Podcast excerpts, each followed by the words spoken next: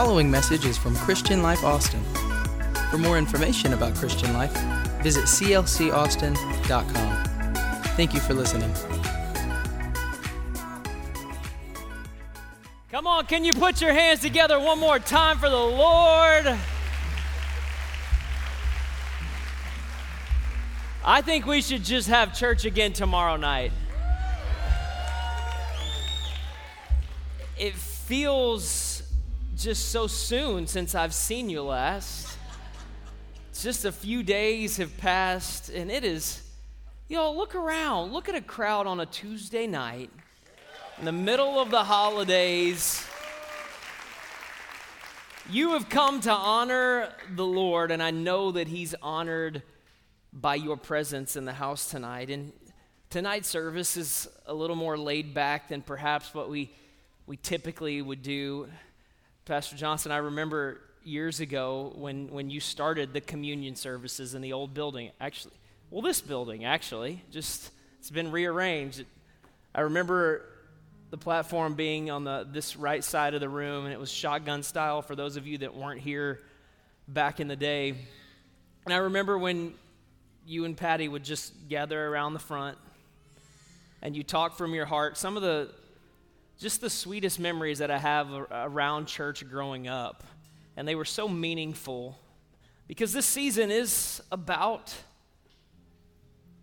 being thankful. And I don't know about you, but I have a lot to be thankful for.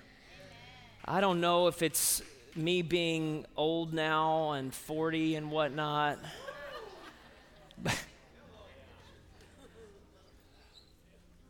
I don't know. I don't know what to attribute it to totally, but it just, I guess you reach a season in life when you have enough life behind you to look back and say, wow, God, wow, you really did all of that? Like, you did that all by yourself. And I feel like that's where I'm at. I told you Sunday, I woke up Sunday just super grateful, just that I had the privilege to do what I do. And tonight is absolutely no different. I have a lot of things to be thankful for, and I'm not going to go down the list, but obviously I'm grateful for my Heavenly Father tonight. But you can put your hands together for the Lord. But I am so grateful for Cassidy. I think while she was on her trip, I told y'all that just when your spouse is away, you have a newfound appreciation for everything that they do. And I could tell you that our household would not survive without the woman of our house. And I am, for those of you that were wondering, I'm married up. I'm madly in love with my wife, and I'm so glad that the Lord brought her into my life. And I got to thinking this afternoon just about some of the things that I'm thankful for. And I don't think I tell you enough. I feel like I share it with them quite often, but I don't tell the church publicly how thankful I am for the staff that we have around us. And I want you to know, you can put your hands together for them. Tonight I'm grateful for people that, yes, they get a paycheck, but they would serve here if they didn't get a paycheck. They have such a heart for this house. I'm not going to go through a list of everybody, but the people that you see that are serving you faithfully every week, all of the staff members of Christian Life, and I know many of you are sitting over here, many of you are serving in different capacities. I want you to know how grateful I am for you. You know this because you get the behind the scenes of church work, but the pastor gets a lot of the praise when things go good and a lot of the criticism when things don't go good. But what you don't know is that the individuals that sit over here, the worst seats in the house, by the way, way over here in the corner, they're the oil that makes this engine run on Sundays and Wednesdays. They put so much time and effort and energy into making sure that when you come in on Sunday, when you come in on Wednesday, that the atmosphere is set for you to have an encounter with Jesus that could just change everything for you. And so during this Thanksgiving season, I'm grateful for the staff that chooses to serve Christian Life Austin. It is a beautiful season. We won't hold you long tonight. We're going to finish with communion, and then we'll sing a worship song, and then we'll dismiss you. But I was thinking over the last few days about the season that we are in. It's one of my favorite seasons of the year. And I want to ask you a question. When you think about Thanksgiving Day, what do you think about? And you don't have to yell at me, because I'll let you know what you probably think about, because I know you well. Many of you probably think of turkey, and then you think of a nap. Maybe you think of dressing. Maybe you think of all the good food that surrounds it. You think family. You think football. Amen. This is what many of us think. And doesn't take a rocket scientist to figure this out, but Thanksgiving Day, the word comes from two words, thanks and giving. And we just push them together to create Thanksgiving. And they're interchangeable. Thanksgiving, and you flip it around and it's giving thanks. It's what we do before a meal. It's what you'll do on Thursday or Friday before you sit down with your family. You will give thanks. Have you taken time to think about where giving thanks comes from? Have you thought about it? Giving thanks comes from Jesus himself. Before he would break the bread, he gave thanks. He's our example of what this looks like. It's where it started for us. Jesus himself trying to remind every one of us that he's the source of everything, that our daily provision comes from God, and that we shouldn't just live a few days of Thanksgiving, but we live a lifestyle of gratitude, a lifestyle of being grateful. I want to be a grateful person. I'm reminded tonight of, again, a familiar passage of story that you will know for sure in Luke chapter 17. And I'm going to read it to you, but you won't see it on the screen, so you're going to have to lock in and pay attention. I didn't give it to our team in enough time. Now it happened on his way to Jerusalem, as he passed through the midst of Samaria and Galilee. And then as he entered a certain village, there met him 10 men, this is speaking of Jesus, 10 men came to him who were lepers, and they stood afar off. They stood afar off because of the law of the land in that day and age. And they lifted up their voices, the Bible says, and said, "Master," they said, "Jesus, Master, have mercy on us." So that when he saw them, he said to them, "Go show yourselves to the priest." And so it was as they went that they were cleansed. And one of them, when he saw that he was healed, he returned and with a loud voice, he glorified God, and he fell down on his face at the feet of Jesus, giving him thanks. And the Bible says, that he was a Samaritan. And Jesus answered and says, "Were there not 10 that were cleansed? Where are the 9? Were there not any found who returned to give glory to God except for this foreigner?" And he said to him, "Rise, go your way. Your faith has made you well." Let's talk about gratitude for just a couple of minutes tonight. I think it's something that we all say that we want. It's something that we all strive to have in our life. But gratitude is very simple. Gratitude is simply saying thank you for something that you have received. It's not hard, but sometimes it's these small things that we overlook. Gratitude is an expression of the heart. It's praise. It's adoration. In the Old Testament, the Hebrew language, there are 7 dominant words. There's more, but the dominant ones that you see throughout the pages of Scripture, there's 7 of them for praise or for thanksgiving. I want to share them with you tonight. The first is Todah, and it means a thanksgiving choir. Yeah, that sounds good. The second is Barak, and it means to bow or to kneel in thanksgiving. The third is Tehillah. Be careful how you pronounce that one. It means a song of thanksgiving. The fourth is halah. It means to give thanks by being clamorously foolish. It's where we get the word hallelujah from. The fifth is yada, giving thanks with extended hands. The sixth is amar, meaning to give thanks with a musical instrument. The seventh is Shabach, giving thanks in a loud tone, in a shout. But one thing you'll notice about all of these is that they're all an expression of our love.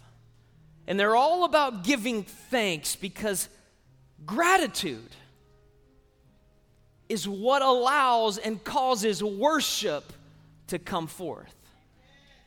Because you're thankful for something that's been given to you, and because you're grateful for it, it's the thing that allows worship to come forth.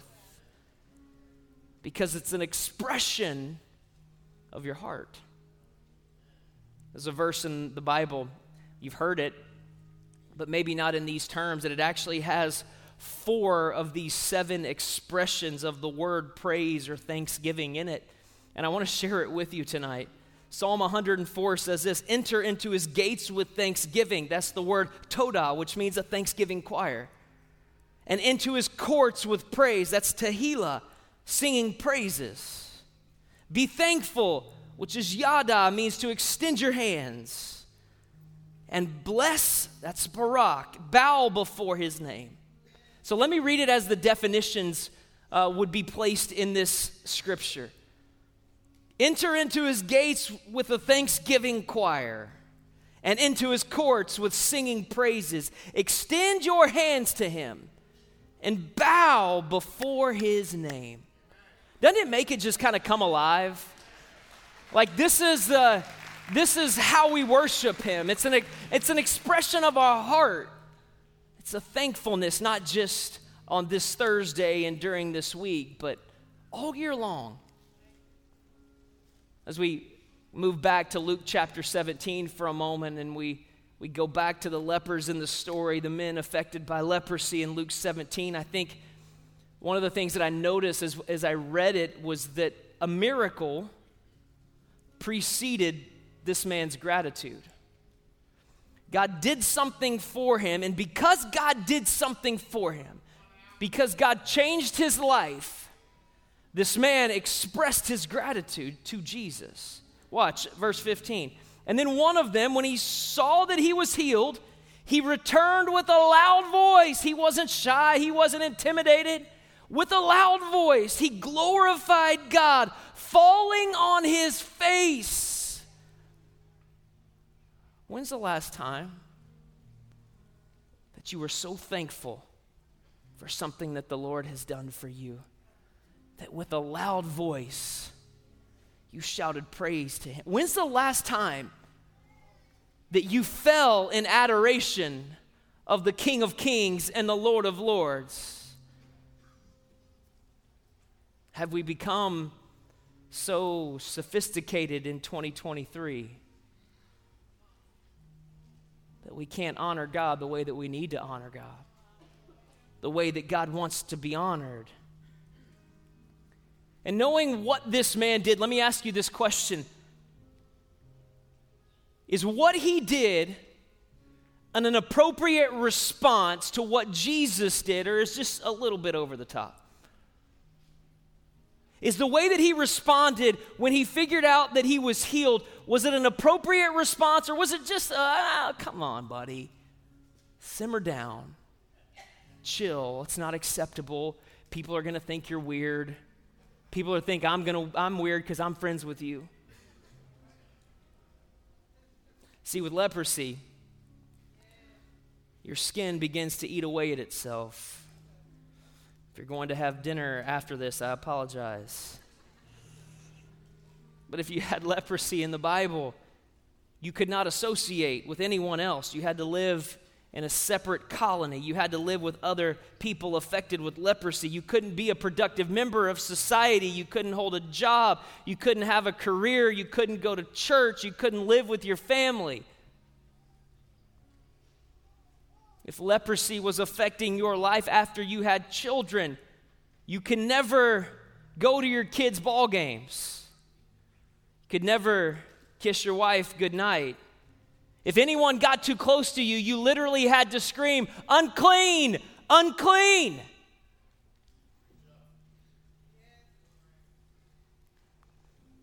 So I want to ask you again, was his response to what Jesus did, was it an appropriate response, or was he a little bit over the top? Oh. I think he was spot on. I think he nailed it. Because if Jesus has ever done anything like that for you, see, I know some of your stories. I know some of your testimonies. I know some of the things that God has done in your life. And when you understand and you realize how good he's been to you,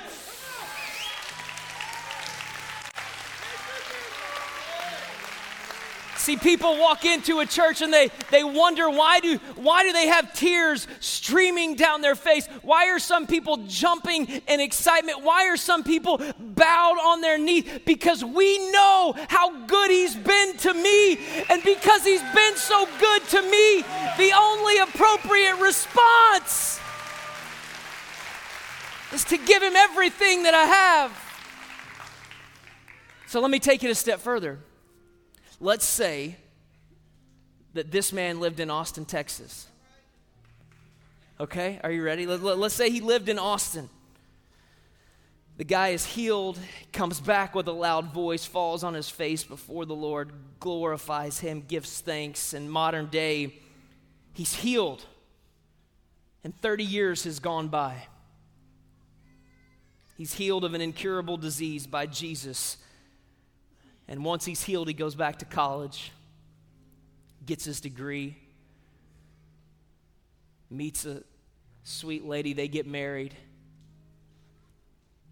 have some children, their kids grow up. They get married, start having grandkids now. He's doing great. 30 years has passed since Jesus has miraculously touched his life. And one day, he's walking down South Congress. Because that's where Jesus would hang out. Because they had good tacos down there. And he spots Jesus. I got a question for you. What do you think this man would do? If 30 years later, he sees the man that healed him from an incurable disease, do you think that he would have just seen him on the other side of the road and, hey, sweetheart, I think that's Jesus? I know it's been 30 years that's passed, but see, when he does something for you that changes everything about you. Let me show you. Cameraman, you're going to have to stay with me. He sees Jesus on the other side of the road. He's on the Olympic team. And he takes off and he sprints to find Jesus. And my guess is, the Bible doesn't tell us this, but this is Brad chapter 3. So take it for what it's worth. My guess is that the same response he had 30 years ago would be very similar to the response that he had today if he spotted Jesus. because now he's got perspective on what it was that Jesus did for him. And now he can see that Jesus, because you took care of me on that day, look at everything that has transpired in my life. Look at the family that I have. Look at the kids that I have. Look at the grandkids that I have. And the only appropriate response to what you did for me 30 years ago is to fall on my knees and bow before you in thanksgiving, in adoration. So tonight, as we close our time together, I want to ask you, has he ever done anything for you? Then you know what the only appropriate response would be? Don't do it yet. We're going to do it in just a second. But if God has ever put a marriage back together, if God has ever brought your family back together, if he's ever brought a wayward child back home, if he's ever broken off the chains of addiction in your life, if he's ever healed you, if you had a report and he stepped up. All right, okay, hang on. I got another one for you. Maybe you say, he's never done any of that for me.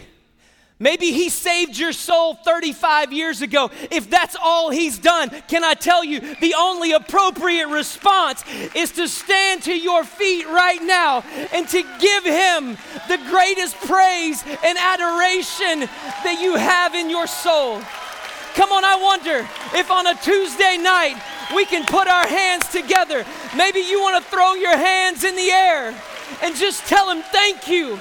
Come on, don't worry about what your neighbor's thinking right now. I know it may seem foolish. Don't worry about them right now. He's the one that did it for you. And look at what you have because of what he did.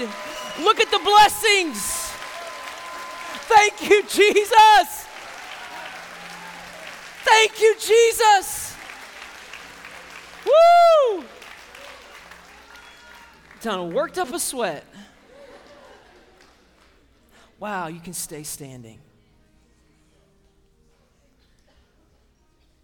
So now we just got a little wild with our praise. That's all right. Now let's bring it down a notch. Because here's what I know that we all have in common. I know he's done individual things for all of us. I know we all have our own stories that we could sit here and talk about that. Whew, he did this, Jesus. Whew. If it wouldn't be been for the Lord, where would I be? We all have those stories. But there's one thing every single one of us have in common. The one thing that you and I all have in common that Jesus did for us happened at Calvary. It's the one thing we all have in common, that he died for you just like he died for me, so that we could have the opportunity to be with him again in heaven, so that our soul could be saved for eternity. And on this Thanksgiving season, I think it would be appropriate to just take a moment and remember what he's done for us. As you grab your cup, let me remind you of Isaiah chapter 53, I want you to think about this for a second. This passage just puts it into perspective for me every time I read it. Surely he took up our infirmities and carried our sorrows. Yet we considered him stricken by God, smitten by him and afflicted.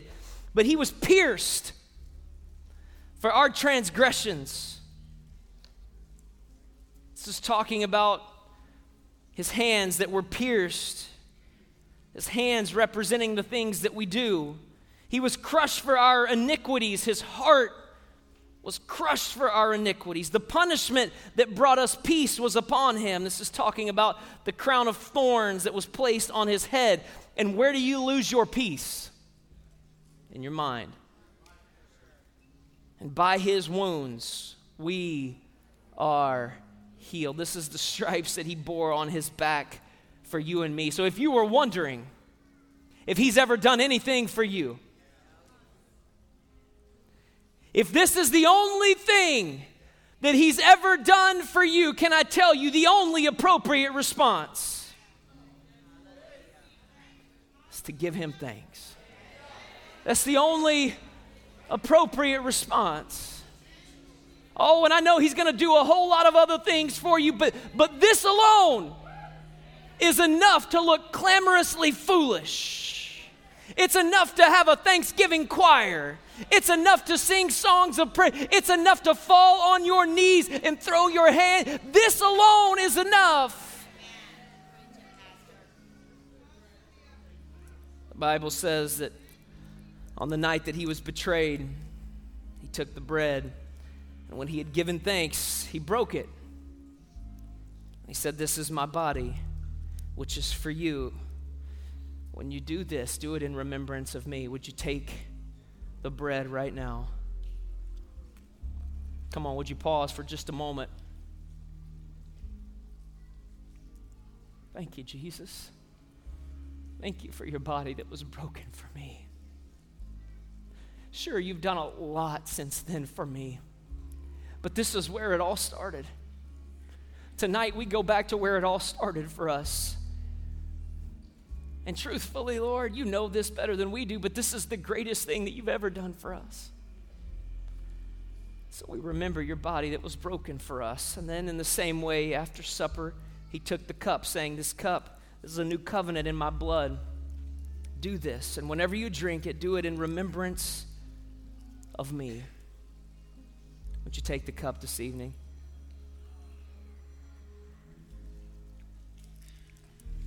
Thank you, Lord, for your blood that was shed. Come on, can you take just a moment? We honor you tonight. God, you've been so good. You've been so good. Lord, I could stand here for an hour, for 2 hours, for 3 hours, and I couldn't express my full gratitude. I couldn't create a list so great, Lord. There's not enough paper in the world to write down how good you've been to me. You've been so faithful to me. When I haven't been faithful to you, you've remained faithful to me. All of my life, you've been faithful.